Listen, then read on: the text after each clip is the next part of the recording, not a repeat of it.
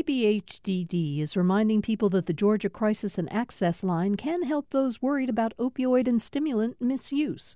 The toll free number is online and is active 24 7. More information at opioidresponse.info.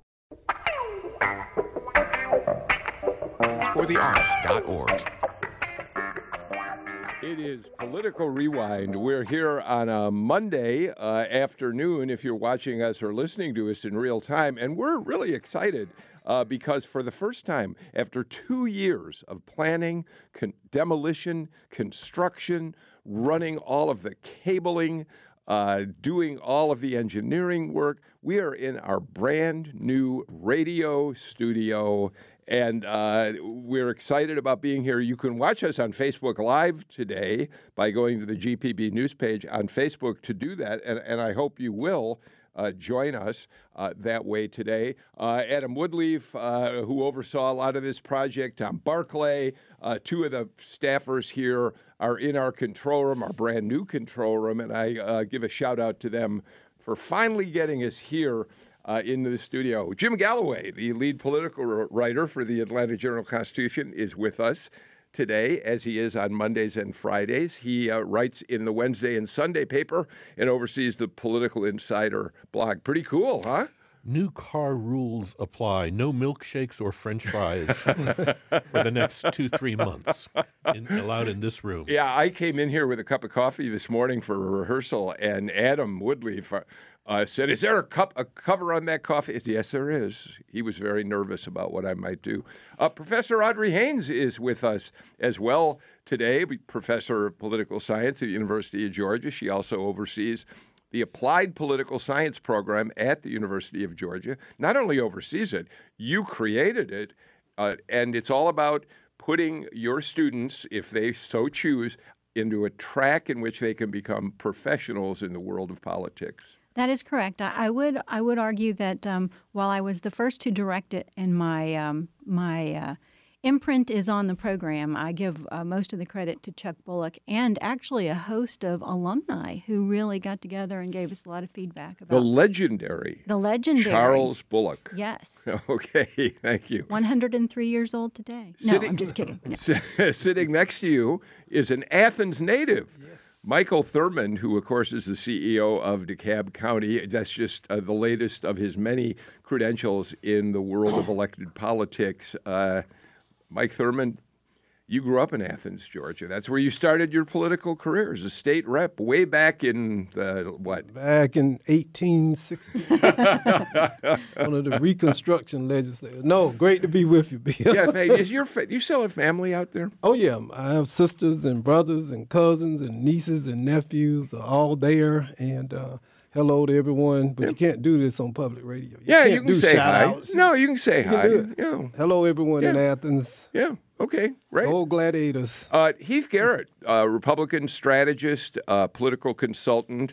Uh, you have not been with us uh, recently, and I'm really glad you're back. You've been pretty busy, I guess. Been busy with the election cycles, or uh, gearing up, and had a great trip to Havana, Cuba.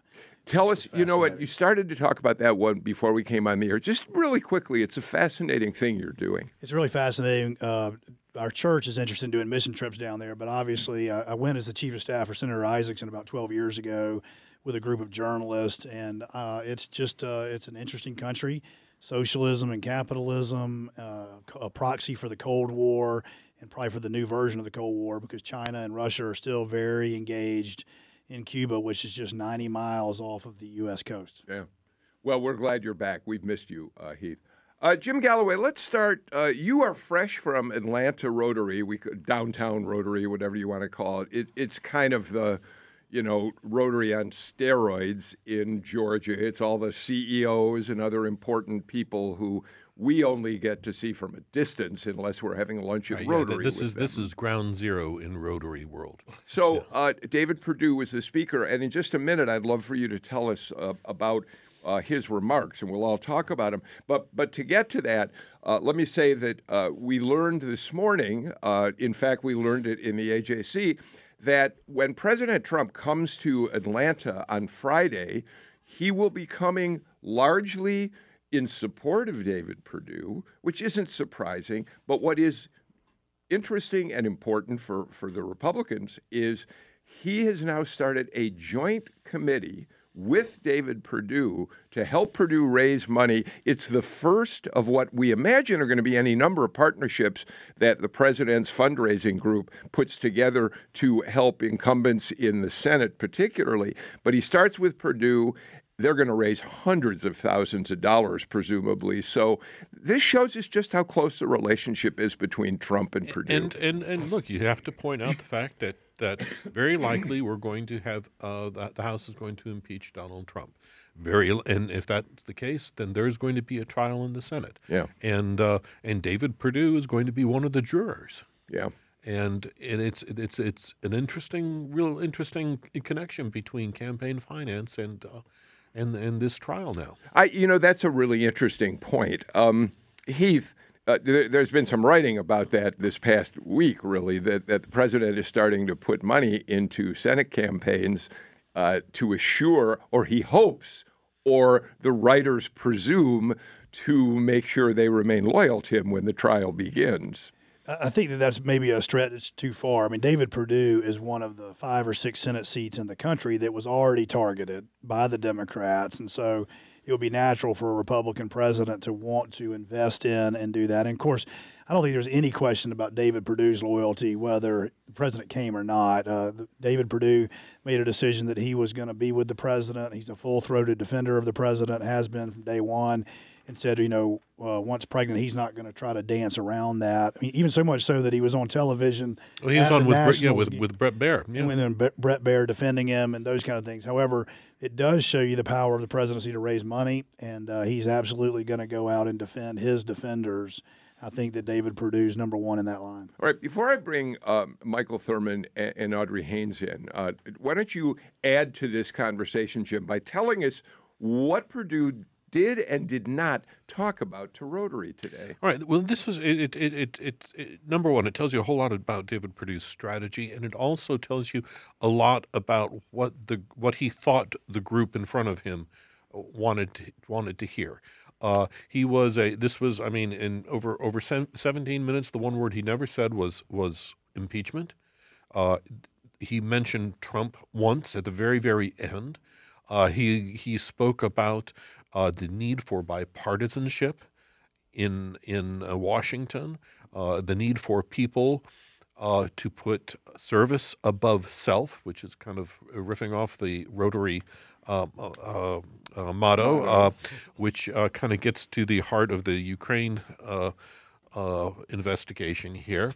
Uh, he, he said he he he uh, chastised extremism on both sides, and he said if you know if he can watch Rachel Maddow, well, then uh, then then other people ought to be able to watch uh, Fox News for an opposing opinion. Interesting. All right, Michael and then Audrey, what do you think about what you just heard?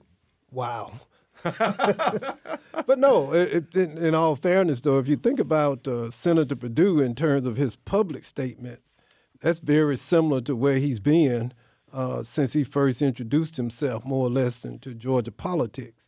Uh, on the earlier issue regarding the financing apparatus that's been set up, uh, that's unusual. Uh, but it also speaks to the fact that the president can raise money, but he may or may not be a benefit on the campaign trail. It's what Jim just explained. There's a, it's a, two opportunities here to raise money, but at the same time, limit exposure in a state that's trending uh, towards a more purple uh, tinge. no, no, yeah, no, you're right. red. You're right. He, I mean, he did not deny Trump, but he he he very much wanted to establish uh, his his own his own persona out there on the uh, in in in front of the Rotarians. Yeah, but I think Michael makes an interesting point, Audrey. Uh, he'll be glad to raise money with him, but um, didn't want to talk much about impeachment or the president in front of that group of business people, most of whom you would assume are like more likely Republican voters than Democratic voters, although I don't know that for a fact, but I think given the composition of the group, it is quite possible. Well, I'm sure that he had read the room correctly. There are a lot of people who want to talk about getting things done when they see things not getting done. As Heath said, I'm not surprised that he would be um, working to support senators in states where there might be some chance of. Uh, a, a seat challenge, although I think most of the data suggests that Perdue is in pretty good shape. Uh, in terms of his uh, status, likelihood of winning or not. But a lot of things could change. We don't know. I, I will say this he's making a strategic choice and he's playing it, I think, carefully. He is someone who doesn't always vote with Trump. The Senate has at times uh, signaled to Trump that we don't like this behavior. There's some signaling of that going on right now with um, some of the activities going on regarding impeachment and their strategy with it. Um, but at the same time, they know that they maintain their power if Trump stays in power, and that is good for them. So we're going to see that. But So, uh, Jim, this this uh, event on Friday, it's twenty eight hundred bucks just to get in the door. It's hundred thousand dollars per person if you want to be part of some roundtable discussion. I don't know that we know what the substance uh, or you know supposed substance of that roundtable will be, and then it's thirty five thousand dollars to get your picture made with the president. As I said, they ought to be raising a lot of money. Yeah, you know, I mean, with the, with with the decline of film, you'd think uh, the processing uh, uh, price would go down. yeah. Uh, Mike, you know, that raises an interesting question. You've got a number of Democrats already lined up for what we call Senate seat number one. Um, Teresa Tomlinson being the first one to jump in. Uh, Ossoff, Jon Ossoff is in the race. Ossoff has started to raise what appears to be, you know, the kind of money you would expect to see for someone who is a respectable, responsible kind of uh, candidate for for that race, or somebody who can say, "I can raise money." Uh, Teresa Tomlinson has fallen a bit short. Does do the figures of the kind of money that they're going to raise for Perdue uh, signal any reason why Democrats should really be worried about the, having the resources to take on Perdue uh, next fall? Well, first, uh, he's a Republican incumbent senator with a Republican president and a Republican majority Senate. Consequently, there's an automatic inbred advantage to that in terms of raising money. A race of this magnitude, you, you can't raise 20 or 30 million dollars just in Georgia. Uh, let's be clear.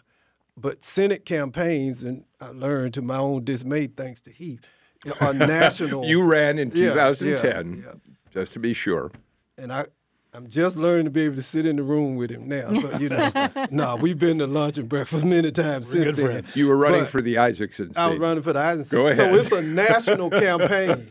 It's a national campaign. So consequently, fundraising it will be a national enterprise. Yeah. Uh, as soon as things kind of meet themselves out, and that's my point. Anyone expecting a Democrat with the fact that Republicans control all the statewide offices and the House and the Senate, it's not reasonable to expect a Democrat to raise that type of money within the state of Georgia. Well, it- I let, me, let me ask you. Okay, it- it- is how, so how much how much does it does it hurt Democrats to, to actually to have these these huge contests going on? You've had, you've got a, a just an extraordinarily expensive presidential race, and you've got two two U.S. Senate races. Is that going to suck up money? I mean, is it is, is is it going to hurt everybody down the line? Oh, absolutely. I was speaking to a Republican friend of mine who's running for the U.S. Congress. And one of the things he told me yesterday at a Marta event is that what's different now is that even Governor Kemp and others are raising money, that we're on a four year fundraising cycle. It's no longer a two year cycle. So you have people not just running in 2019, uh, 19, but those who will be running in 2020, 2022 are already out there raising money because it's just such a contentious uh, moment in time. So- and that creates a challenge. I- you want to speak to I that? think that's the real test, right? Jon Ossoff raised the forty million dollars in a special election when nothing else was going on in the country. Stacey Abrams was able to raise fifty million dollars nationally, maybe more when you add in all the super PACs and everything, because there was not a presidential cycle and there weren't that many other Democratic races going on. The same is somewhat true for Republicans, but I, I think it's going to be a real interesting test. Uh, Democrats know that Georgia is a potential battleground. That's what my, I use the word potential. I'm not sure it's verified out yet, but but if it is, can they allocate the resources? You got two Senate seats. The- electoral votes are you are going to have to fund a presidential campaign if the if they want to win Georgia as presidentially. That's more money than they're used to raising when there's everything else going on around the country. I think it's just an open question. So, oh, okay, so Audrey, um, you know, Michael Thurmond makes this point that uh, essentially what he's saying is that once the Democrats have a nominee, there will be national money coming in to help fill the coffers, that it can't all come from Georgia anymore. But I wonder if you're a Democratic candidate right now and you have not demonstrated a powerful ability to raise money, whether that's going to make it more, is that going to be a signal down the road to those national interests, especially when you got two Senate races going on, that maybe they ought not to make an investment in your race? You've got to show some fundraising from the very beginning, ability from the beginning, don't you? Well, you do, but you're also making an assumption about um, how coordinated and thoughtful all of those those decisions are in the first place. Where you know, often in a campaign, we'd like to think that there is one group sitting down, planning out where all the money's going to go, and they're strategizing.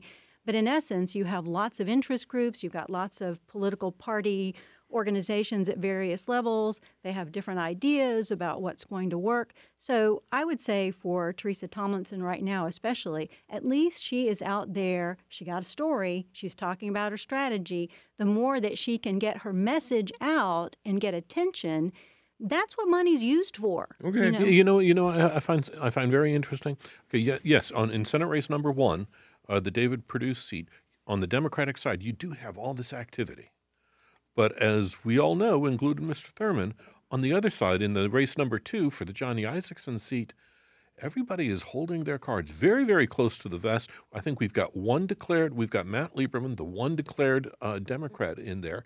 Everybody else is is is holding back. I think you're going to see. I mean, we we've been projecting a, a, large field for, for for this race because it's it's going to have have uh, its its uh, its its first uh, ballot test in, in November, no primary. No primaries. So, but I, I think with, with, with the pressure for, for gathering up money, you could ha- have a very, very restricted field in this. I think you really could. It goes back to the, the presidential c- campaign and, and the fact that, in theory, it should be a kind of free for all for the Isakson seat number two.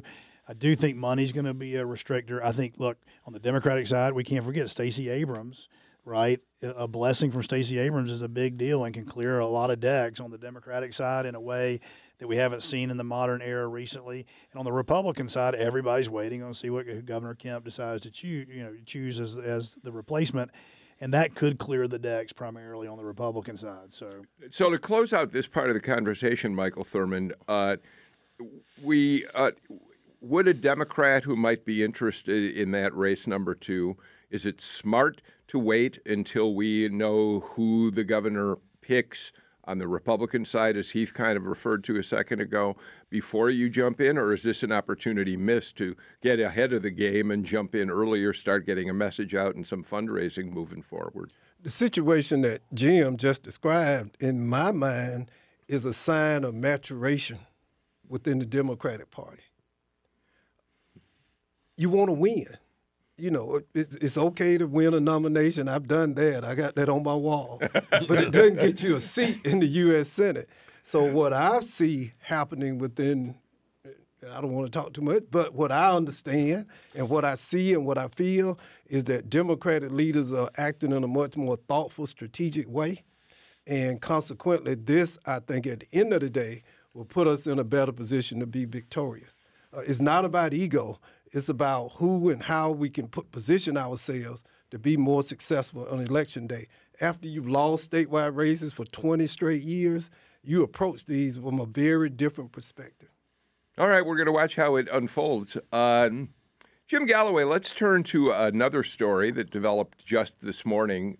Brian Kemp, the governor, has been uh, st- rolling out his Medica- his plans for Medicaid and for ACA late last week he announced the waiver that he's seeking for uh, making ACA, giving some uh, some sustainability, some uh, options for people to get get some supplemental help. That's those are the words I'm looking for, right. mm-hmm. Uh, and and that's all well and good. The other part of what he announced last week that seems to be much more controversial is that he said uh, he wants to pull Georgia out of the federal exchange and essentially launch a Georgia exchange. When you go to healthcare.gov, instead of getting the federal site, you'll instead be redirected to a site established by the state where you'll have options for private insurers who might uh, uh, you might want to shop with uh, for insurance. All right. We've talked about that to some extent tomorrow. Among the other panelists, Andy Miller will be here of Georgia Health News. We'll get into that much more uh, uh, specifically tomorrow. But I want to talk about what he did today. Today, he announced the Medicaid waiver, the partial expansion of Medicaid. And what's going to be controversial about it, I imagine, is that he tied a work requirement to the plan. And um, that's already been, federal courts in other states that have done this have already said you can't do that. The Kemp people say they've got a different approach that they think will maybe pass muster. Nevertheless, it's going to be controversial. Right, and and and to tell you the truth, most of these people who would qualify for for Medicaid expansion under the ACA are in fact working. It, that's this is the problem. The problem is that we have had a a a work based uh, uh, healthcare system that has broken down, and you've had uh, you've had these businesses uh, separate themselves from from health insurance, so the, from the health insurance po- policy. I think that the, the big thing to look at, and, and you're right, Andy Andy Miller is the the guy to talk to, not me, about this. But when you have 408,000 uh, people who might be uh, eligible for Medicaid expansion, and your plan addresses 50,000 Yeah. Only temporarily, that to me that that does that it it, it does two things. It doesn't help uh, lower that number very much of uninsured, but more importantly, it, it that doesn't sound like something that is going to help rural hospitals or or or other care centers across the, se- the So, state. Audrey, uh, the governor's office, I talked to uh, the governor's press secretary uh, this morning and asked him questions uh, to help us with this discussion today. And, and I did ask him about that 50,000 number, which his office says that's what we'll expand to. What they would say is that's a baseline, that based on right now, uh, people who are employed, people who have met the poverty requirements, right now there are 50,000 of those people. They would presume that if this waiver uh, is is in fact put into effect, that it will be an incentive for more people to uh, meet the requirements for job training or work, whatever it is, and start raising that number substantially. But that's speculation. Right, it's speculation, but um, it's something that they're concerned about. I mean, there are real concerns about the coverage of health care, and there are interest groups right now in the rural community with hospitals, people who are representing the undercovered. This will continue to be a political issue, and it is in their best interest to to deal with it as best they can. Michael, um, Grady Hospital released a statement this morning after looking at the uh, proposal and said they're deeply disappointed. Um, it, it, and at a time when healthcare, we saw in 2018 how important healthcare was as an issue in a campaign. What do you think about the fact that, that he is sticking to what he said throughout a 2018 campaign about not doing a, a, a general expansion of Medicaid to all all people in the state who, who can meet the requirements. Well, a for effort, but I, I, I suggest that it's not a partial expansion; it's an incremental expansion. Uh, obviously, Republicans, in particularly in the suburb, suburbs, were damaged politically by lack of a health care strategy uh, in 2018. So I see this as more of a response to that. The big challenge is that if this becomes, uh, at least the narrative is that it's just an attack against the American uh, Affordable Care Act, then it's just politics as usual. And unfortunately, that is how it is being portrayed. Now, as someone who knows a little bit about work requirements, having ran DFACs and, and the Labor Department, that is a huge challenge to implement and, and orchestrate and oversee. And it's almost impossible in the context of healthcare. And what the courts have ruled is, and by the way, if you really think about it, the work requirement, requirement is basically a poison pill. Even if you pass it, it's going to be held in abeyance by the federal courts. So consequently, you could benefit from the politics, but not be responsible for the implementation So he- because of the work requirement. So, so do you want to make a comment? Because I got a question for you, but go ahead. Sure. I, I think that th- this proposal actually goes back to the way we should have attempted to do healthcare reform in the first place, right? Uh, it's it's letting the states experiment with different ways to expand Medicaid and possibly Medicare, but do it differently based on the populations that they have. And the, and uh, Governor Kemp, I think, has done a responsible measure here in trying to tweak and ask the administration for a waiver on the way we handle insurance to see if we can do it less expensively than California and New York and other places. And then today he came forward with an opportunity for all 408,000 people who would be otherwise eligible uh, to to come forward and have a chance at getting uh, Medicaid. However, he did put back into it a virtue, which I think is very important, which is individual responsibility. It's not just a work requirement. I think they've learned from other states and mm-hmm. from the federal judges.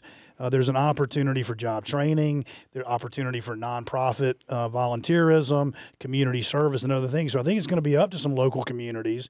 It's going to be up to these mega health systems to do what they did when the ACA came out. Remember when the ACA first came out, not everybody rushed to sign up. There was an education effort, an information effort. There had to be grassroots campaigns. Uh, good gracious, the federal government paid people to go door to door to try to sign people up on the ACA. I think that it's a good experiment. Uh, Governor Kemp has proven himself to be that if it works, it's going to go way beyond the initial 50,000 uh, as people start to hear about it, understand it, and we do it in a fiscally responsible way so that we learn vis-a-vis what California and New York have done, which is extremely expensive, going to break their budgets over the next 10 years. Uh, and we, we do have an attempt to get there. Now, good critics can say it didn't go all the way. A lot of discussion about Medicare for all and Medicaid for all, but – I like the principle of trying to get somebody to give something back as long as they're able bodied, right? We got to have some dispensation for those who can't work, who can't get out to volunteer. It's a call to action to get involved in your community. Hopefully, we'll all respond uh, the right way.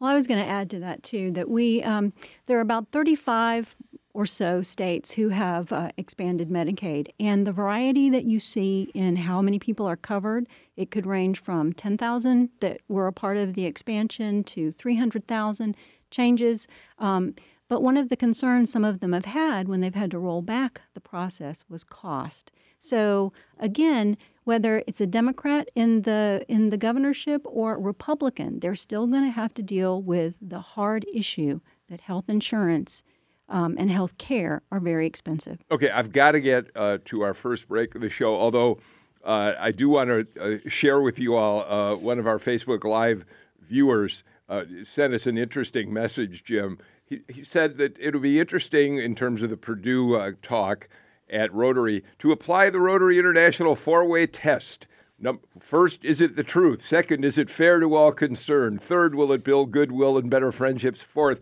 will it be beneficial to all concerned? So I leave that up to everyone who's listening to the show to decide how any politician going before Rotary does in meeting the Rotary uh, tests. Uh, this is Political Rewind. We'll be right back. Time to clean up the garage? Start with that vehicle you no longer need and donate it to this station. It's easy, pickup is free. It could be worth hundreds of dollars in support, and you could even get a tax deduction. Get the process started today. Give us a call to learn more about the advantages of donating a vehicle. And thanks very much for your support. Call 877 GPB 1 car or go to gpb.org/cars. On the next fresh air. Help me lay my weapons down. Allison Moorer, the country music singer, has a new memoir that's about coming to terms with the murder suicide of her parents in 1986 when she and her sister, singer Shelby Lynne, were teenagers. Join us. Fresh Air is this afternoon at 3 on GPB and GPBnews.org. Welcome back to uh, Political Rewind. Here we are, our brand new studio uh, here on the radio side of GPB.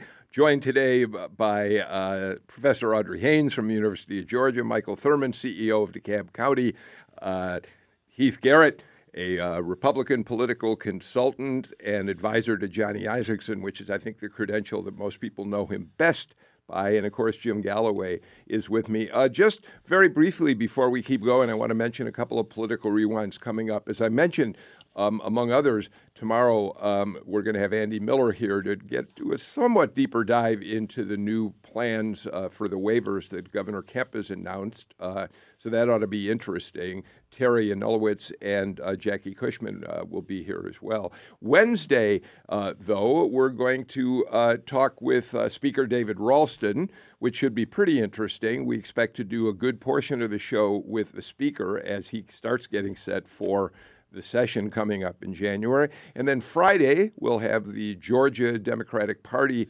chair, Nikema Williams, in here uh, to talk about the upcoming debate in Atlanta, among other things. And Jim Galloway, we are finally able to say, by the way, yes, it is now official. We've all known for some time and have been saying publicly that the debate was going to be held at Tyler Perry's studio. Yeah, we broke that ten days ago. Yeah, but apparently, I, apparently, what Democratic Party folks are saying is it, there were some contractual things they needed to work out. We don't know if it's a DNC issue, an MSNBC issue, but it's taken longer than it probably should have to get all this together. And it's and, and, and this is going to be this is not at a public venue. You're not dealing with you know a, a, a state authority or a, a, a, city authority. You're you're dealing with a, a private individual. Yeah, yeah. All right, let's move on. I want to go back, if I can circle back to the Senate race for just a minute. Audrey, let me start with you on this. Uh, because I, I didn't do this when we were talking about the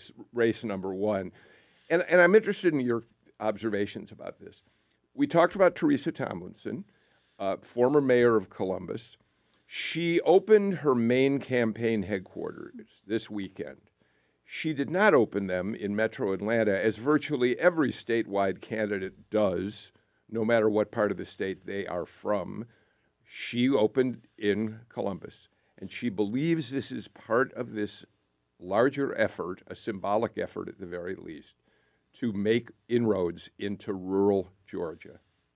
Yes? No? What do you think? Well, it's certainly symbolic. There's nothing wrong with that. It garnered her some attention for doing something that was outside of the box. Is she likely to have a, a, an office in Atlanta? Of course, because that's where there are a lot of people and strategists and money and so on. But um, I think that is something innovative. She needed to do that. She needs to get her name out there. And if you read the speech that she gave, it was it was inspiring. It, it had a lot of really good material in there. Yeah, it, it address it does address the the uh, the tactic that has been uh, developed by Sonny and David Perdue and was followed by Brian Kemp of of of uh, of, of really emphasizing uh, turnout, Republican turnout in the in the in the rural areas of Georgia, and, and this is where she thinks that where where, where Teresa Tomlinson sa- says that she wants to kind of break the hold or at least loosen the hold of of Republicans, and it might be a little bit convenient given that uh, uh, office space is much cheaper in Columbus, and and there and there are financial issues to worry about. Okay. I like I like to compliment Democrats when I can. And I do think being, being from Albany, Georgia, uh, I'm, I'm, I'm excited that she actually has her headquarters outside of Metro Atlanta. Even though I live here now, lots of family and friends who live outside the metropolitan. Hey, you're area. an Albany boy. I'm an Albany boy, and, and, and, and it's Albany. God, God's, God's country, and it's great people. Uh, I think it's good for the state to have candidates from outside of core Metro Atlanta uh, on every ballot, uh, and I do think it's smart politics for the Democrats. Jim hits it in nail on the head right? Can she put a dent into what we as Republicans are doing and running up? I'm talking about 90% of the votes in certain right, counties right, in rural Georgia. Um, and so I think it's a, it's an interesting tactic, and I think it'll be interesting to see, as uh, our CEO uh, just said, in the maturation process of the Democratic Party, can she make inroads back into the four or five core counties right around Atlanta, yeah, Georgia? And, and, I, I, know personally she can. And with with but, with, but will with she? yeah, with campaigns campaigns becoming more and more virtual, uh, and and internet based, you know, maybe loc- location doesn't matter quite as much. Well, and Heath is right, and Jim, and you know, I thought about it, and I'm like, wait a minute. First, she's trying to win the Democratic primary. Yes. So it's even smarter from that perspective, because if you look at Democratic vote, obviously the majority of it is in Metro, but there's a large non-Metro Atlanta Democratic vote that she was really messaging to. That stretches it stretches from Columbus to Augusta Ma- uh, through yeah, Macon. Through Macon, through Albany, through Valdosta, and all environs south of Metro Atlanta. So, to that extent, it was smart. I mean, she's from DeKalb County. I mean, come on, parents live in DeKalb County.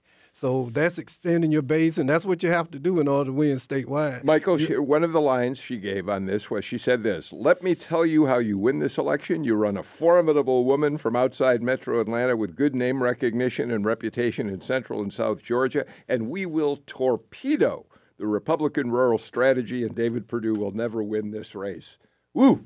That's strong. that is strong. Well, I'm happy that we got four good candidates in Senate. Yeah, no, we got really four great candidates, including Teresa, uh, in uh, Senate seat number one, and I think it bodes well going forward. Yeah, look, look, look because, Twitter and Facebook, just back off. I was not suggesting that makes her the ideal candidate. I was just saying it was a strong way to launch I, your I campaign. Your for you, Yeah. Bill. I was covering your flank for you. Don't No, no. worry about it. And- I'm your wingman. and, and I'll argue from the the political science side. Strategically, very often candidates will spend too much time thinking, "I'm in my little urban area or the area of the city, and all the votes are there," and they'll neglect that. And guess what? They they often may lose a primary. I mean, that's very important in the primary. And we we do need to get back to rural Georgia. I grew up in rural Georgia too. I mean, near Athens. I'm really not from Athens. Right. I'm from near Athens, uh, which means you grew up in the country. So it would be in the Democrats' best interest or anyone seeking political office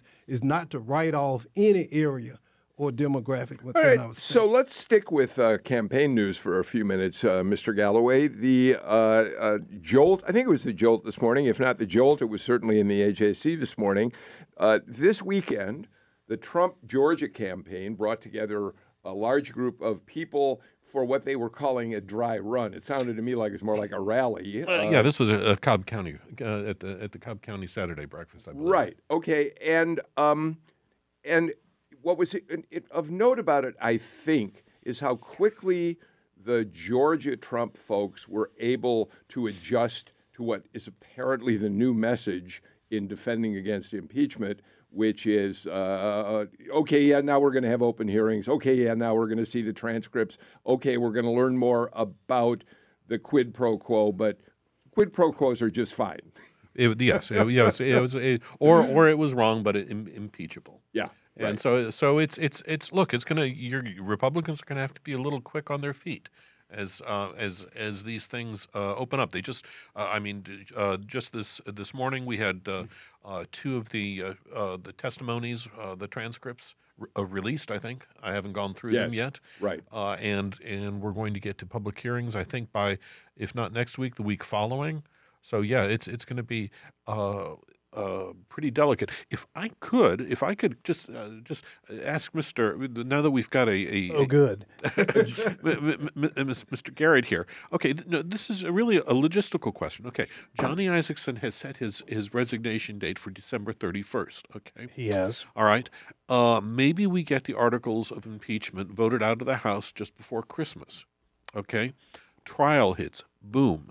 Uh, if if if if trial begins immediately, does that? I mean, does has anybody any thought? There's been some Republican suggestion that Johnny might think about staying on for an extra week or two just to get through the impeachment process. The, one question I didn't want you to ask.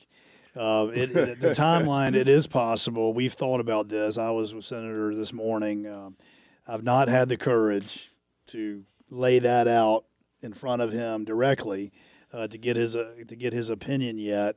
Uh, December 31st is a pretty hard deadline for him, and if anything, it was maybe a month or two longer than where he really would have liked to have done. He was doing that to give the staff and the Senate and the state of Georgia and the governor an opportunity to get their feet under them and not thrust more chaos than is already being thrust upon the state. And he is regretful that this is even happening. But uh, uh, I do think that a couple of weeks ago, it was pretty clear that if there was going to be a trial, it might have been in the early to mid part of December. Right, right. At which point in time, this wasn't going to be an issue. Uh, there have been no calls from anybody to talk to him about it that I'm aware of yet. I do know that there's got to be some people in Washington thinking about it. I don't want to speak for him because you know his call and duty to public service is really uh, overwhelming in his life. But uh, Parkinson's is, is is also overwhelming right now at this point in time, and so I don't think there are any plans for him to stay beyond December 31st. But 31st. you know, Audrey, we're dealing this with point. I'm sorry, Heath. I didn't That's mean to fine. I didn't mean to give you a long answer, but that's no, that's, that- that's what, I'm glad you gave about it that way. Be, and because here's why, Audrey. I mean, we're all very sensitive to the difficult uh, struggle, um, health struggle that Johnny Isakson is dealing with right now, and it obviously will play a role into you know a trial starting in January. The, the Clinton impeachment trial lasted more than four weeks. Um, but if you just looked at from a at it from a purely political point of view, Johnny Isakson, if he can handle it, would be doing the Republican uh, choice quite a service if he's the one who votes on the impeachment inquiry, protecting the Republican who's going to run in the special election in 2020 from having to be the person to cast that same vote. Well, that may be something that he considers, but in some ways, um, when you're dealing with something that um, impactful in your life, it may not be a real choice that you have. Right. I think it's fascinating. And look, there's no question those calls are coming, right? If it's anywhere near December 31st, we we fully expect the White House and others, uh, the Senate Majority Leader, nobody thinks that if somebody gets if they get sworn in on January the first. That's the very first thing they're having to do. Take the politics aside from just a poli- Logistic- public- logistically, it'd be- it'd just be- it's a it's a terrible thing to have to consider. And look, I mean, just we all know Johnny well. I don't think any of us wants his last act to be an impeachment trial, uh, given what that would do to his 40 years of otherwise dedicated public service. But that's a real reality, Jim. M- Mike, you want to weigh in? No, I, Senator Isakson is one of the most honorable political leaders that I've had the honor to know. And I think at the end of the day, he's going to do what he believes, as he's always done, what's in the best interest of the United States of America and the people of Georgia.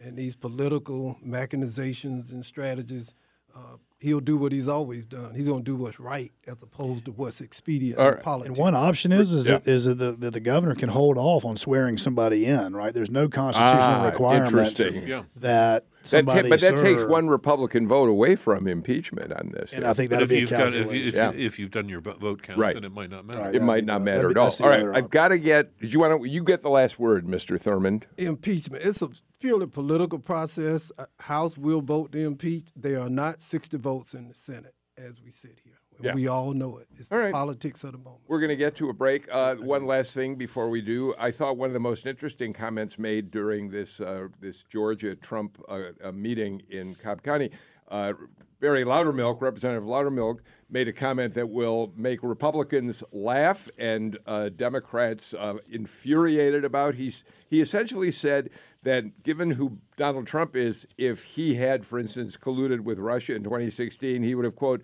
bragged about it, which does seem to be the style of the President of the United States. It's interesting, though, that we've got uh, this kind of reading from even Republicans when they talk about Donald Trump. All right, let's get our final break of the show out of the way. And when we come back, let's talk about voting machinery. Just how are you going to vote in March in the presidential primary? This is Political Rewind. I'm Sandy Scott, Director of Marketing at the Booth Western Art Museum in Cartersville, Georgia. The Booth Museum is a 120,000 square foot art museum that also has a presidential gallery. The museum is actually the largest Western art museum in the Southeast. We underwrite with GPB because it reaches a, a multitude of people that we normally would not reach. To find out more about becoming a corporate sponsor, email sponsorship at gpb.org. Many migrant families who cross the southern U.S. border have headed to places where unskilled jobs are plentiful, and those towns have had to adjust to the changing demographics. It's kind of like getting fat. You don't get fat all at once. You put weight on a little bit of time, so you adjust. You notice it, but you adapt. More from Cactus, Texas, this afternoon on All Things Considered from NPR News. 4 till 7 today on GPB, gpbnews.org, and you can listen live on the GPB apps. We're back on uh, Political Rewind. Um, Jim, a quick com- a quick uh, uh, note about elections tomorrow. Of course, we've got a lot of municipal elections going on around the state of Georgia.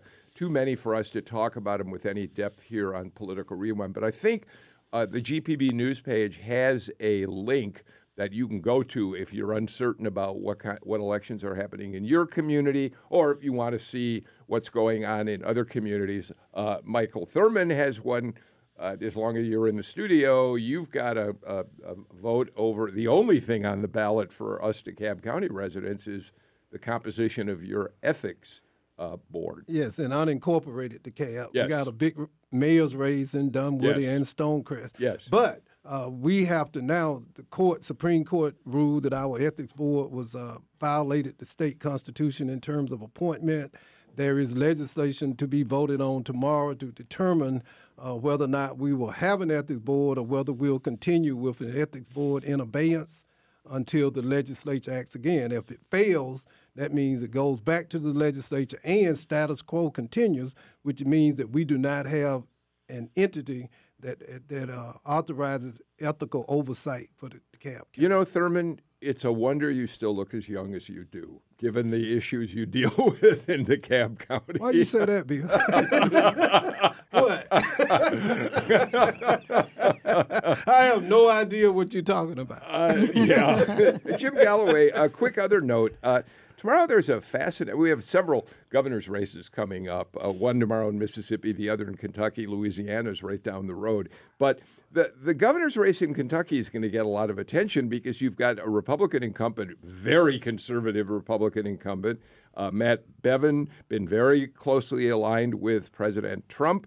And uh, his Democratic opponent, Andy Beshears, has been running pretty close to him in the polls, although I think Bevins has pulled out just uh, pulled a little ahead in the final days of this race. But I think what Trump Trump won by double digits Yeah. in, in Yeah. Kentucky, and if it's Yeah. if it's close, this again, this is going to be like these congressional races that we've seen all throughout. It's you're not you're not looking for the winner, you're looking for the spread. Heath, are all elections now about President Trump? Uh, exactly how he would like it. All elections are. It, to some point about Donald Trump, but I gave a speech earlier today. It's about Donald Trump and who the Democrats have nominated in the slot they're running for. So Stacey Abrams was a great candidate for the Democrats, right? I try to say something nice, um, and and so she overperformed in a lot of ways and was able to use Donald Trump very effectively. Some Democrats do, some Democrats don't, but there's no question it, it's it's all about Donald Trump, local elections and uh, national elections. Yeah, right so we're going to watch that Kentucky race pretty closely, Audrey. So I would argue from a, a, the long view that that is probably what's the worst thing that could happen in this in a state or the country because, for example, in Kentucky, I mean those, they have some real problems. They have some real issues. Um, the, the teacher salaries there and health care as well, o- opio- uh, opioid addiction as well. And if we're only making everything a referendum on Trump, uh, that really is a problem. That's a great point, Michael Thurmond. I agree with Audrey. I mean, it's Trump, but look, if you're unemployed, if you don't have health care, uh, if you're suffering in traffic, all the issues, if, if, if your public education system is not what it should be, what you're angry with is this maniacal kind of view and focus on Donald Trump, who, by the way, ultimately may not, has not addressed these issues. So I think average people who are still trying to raise families and pay bills, it's not just Trump. It's every pol- it's Trump and all the other elected officials. What have you done to really improve the quality of my life at the end of the day? Uh, right now, the economy is kind of, I'm telling you, if, if some have predicted a slowdown or even a recession, we got to wait to next year to really determine what the landscape will really look like. Uh, it's way too early to determine who will win because no one really knows right now Um, because we don't know what the economic environment will be. You're all echoing a theme that E.J. Dionne, the uh, terrific columnist for the Washington Post, uh, wrote about this weekend. Uh, Heath, he wrote, uh, "All elections used to be local." that was the that was the down. thing we always said. All elections are local. I do want to add because it's a theme in our, our conversations on the show, but there is an undercard in Kentucky, which is interesting to watch. Uh, we may elect the first African American Attorney General as a Republican in Kentucky, who was Mitch McConnell's general counsel, and that is a local spin on a kind of different from Trump world kind of scenario. And he's a rising star in the Republican. What's his name? Daniel Cameron. You know, it's of course I didn't think about this, Jim Galloway, but nobody's going to be paying closer attention to the governor's race tomorrow and maybe the AG's race than Mitch McConnell himself, who's on the ballot next year and who is already a little nervous about exactly what might happen to him. Yeah, I, I, I think he's in. I I think he is uh, probably in better better shape than Blevin. Well, probably, but you know, still, he's going to get a It's- sense no, of no, how no, voters no, are exactly. leaning. No, no, absolutely. you know, nobody can predict what next November is going to be. there are like. some polls that show that even the race in Mississippi is closer than what it should be. Right. So to Right. me, if you are a Trump supporter or Republican, you really should be concerned if either one of those races are within five points. I think as long as we're talking about uh, talking about prognostication, I, w- I would just say I would point you to the New York Times story that was the, the battleground polling that they've been doing state by state. We're going to get into that in much more depth tomorrow, but you you are right. That's a huge story, and you can tell us the headline is Well, the, the the headline is that that that uh, Donald Trump could could pull out an electoral college victory the, again. the only Democrat who is ahead of Trump in, I think, five of those six battleground states is Joe Biden, uh, Bernie Sanders, Elizabeth Warren, who they also tested, are behind. I think in one one of them is ahead of Trump in one state, but. Yes, and Trump it- seems to be leading in these battleground states against everybody but Biden. Yes, and isn't the irony that you know he potentially never even had to uh, initiate a quid pro quo because Biden probably would have imploded anyhow, given his performance in the debates. What what a waste and what well, an irony. I, I think Trump is smart. Biden is his top challenger. And I don't know whether he's imploded or not. I think he's going to do extremely well once he gets into more diverse populations. All right, let me w- one last uh, subject that we only have a couple minutes for now, Jim Galloway, but I think it's an important one. Um, we're getting our first test in these, some of these elections tomorrow, and we've seen it uh, in early voting last week of the new voting system. Right. And your paper had a big piece this weekend saying, boy, trying to get all these machines in place across the state of Georgia by March 24th is an incredible challenge, and nobody's sure we can do it. I, I could be wrong on the number, but I think 100 26 or 24th is the. Oh, go ahead. go ahead. 170,000 machines or something. I mean, Yeah. it's. I mean, it is the the biggest purchase of of voting machines and installation of voting machines in the country ever. Yeah, and and Dominion, which is the company that sold the machines to the state, won the contract. Is frantic about getting this done. But Heath Garrett, what's scary about this, and we really are running out of time, is the possibility this is going to be one more reason people don't trust the results of an election if it isn't all done exactly right. You know, that's the unfortunate part of it, but you know, d- democracy is a messy process, right? And it wasn't perfect uh, 20 years ago. It wasn't perfect 10 years ago. I think we need to give a little context to this. And the good news is the old machines will still be around. If they're not working, then it won't be. They won't be ready for the March 24th presidential. Then then we'll push that to the primary. So there is a little give there. It's not ideal. But uh, I, do, I do think that they can do it, and they've actually provided the resources to do it. All right, I got to cut the conversation off. I wish I didn't have to do it. We are completely out of time, but I'm so glad you were all with us. Michael Thurmond, Audrey Haynes, Heath Garrett, Jim Galloway. Thank you for inaugurating the new talk studio here at Georgia Public Radio. It's so cool to be in here. I hope you all are enjoying it out there on Facebook Live. As I watch your comments, it seems like you are. By the way, if you can't watch us on Facebook Live, if you can't listen to us on the radio when we're on live, you can always go to our podcast, which you can get wherever podcasts are available. And I hope you do just that. We're back tomorrow at 2. I'm Bill Nigut. See you then.